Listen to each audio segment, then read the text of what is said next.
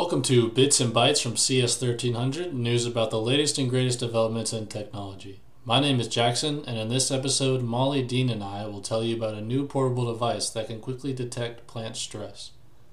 Thanks to a sensor created by researchers at the Singapore MIT Alliance for Research and Technology, also known as SMART, farmers can now rapidly diagnose nutrition deficiency in plants to maximize crop yield in a sustainable way. The portable device is made of a 3D printed clip that is built around a fiber based Raman probe assembly. The device clips to leaves of crops to mainly detect the plant's nitrogen level, but can also detect other sources of stress such as drought, temperature, and light stress. When it comes to detecting plant stress, timing is critical.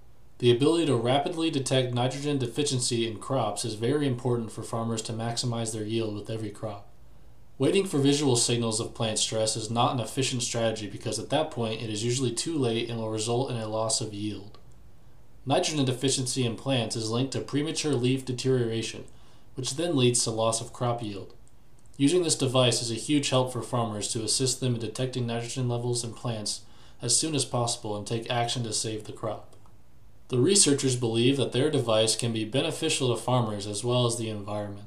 The researchers hope to maximize crop yield while also minimizing the negative impacts on aquatic ecosystems by reducing the nitrogen runoff that would usually be high from farmers giving their plants excess nitrogen. Now, farmers can monitor the plant's nitrogen levels and fix the issue in an efficient manner before they have to rely on solutions that are not friendly to the environment. Now to Molly to explain more about the effect of this device. As mentioned before, this innovation specifically affects farmers but it also affects people like you and me. We'll get to that in just a bit. The device allows for precision agriculture through the early detection of plant stress, which in turn allows farmers to address any issues before they become huge problems, saving the farmers time and crop yield, and by extension, money and resources. The device allows for precision agriculture through the early detection of plant stress, which in turn allows farmers to address any issues before they become huge problems, saving the farmers time and crop yield, and by extension, money and resources. Let's look at an example. If the device detects nitrogen deficiency in a certain section of the field, the farmer can adjust the concentration of fertilizer in that specific area without wasting resources, hurting the environment, or losing crops. When farmers are able to determine plant health, their yields, and therefore their profits, increase. People all around the world are affected by this too. When there are more crops harvested, there is more food available, meaning fresh produce is available at a lower price. So, would the effect of the sensor be social, economic, or cultural? Most obviously, this innovation has an economic effect. First of all, the device's ability to aid the farmer in maintaining the health of their crops ensures a higher crop yield, which leads to an increase in profits. In the same vein, the device's capability allowing for precision agriculture helps the farmers save resources by decreasing the probability of overcompensating with fertilizers to ensure adequate nutrition, which also saves them money.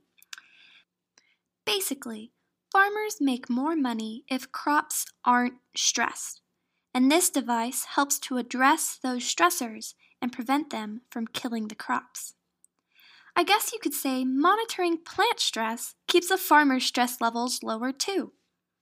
Now, here's Dean to elaborate on the potential beneficial and harmful effects of this smart sensor. Thank you, Molly. Although this innovation will probably have no immediate and major benefits or drawbacks, given that it is not yet ready to be implemented in the real world, the potential long term benefits and drawbacks of this technology are relevant. Overall, this innovation appears to be largely beneficial. In addition to the beneficial economic effects for the farmer that Molly mentioned before, this technology may also have beneficial environmental effects. Because this technology allows the farmer to more strategically apply fertilizer, harmful fertilizer runoff that deprives aquatic environments of oxygen may be reduced. Ultimately, like many other new technologies, this technology represents an exciting step forward.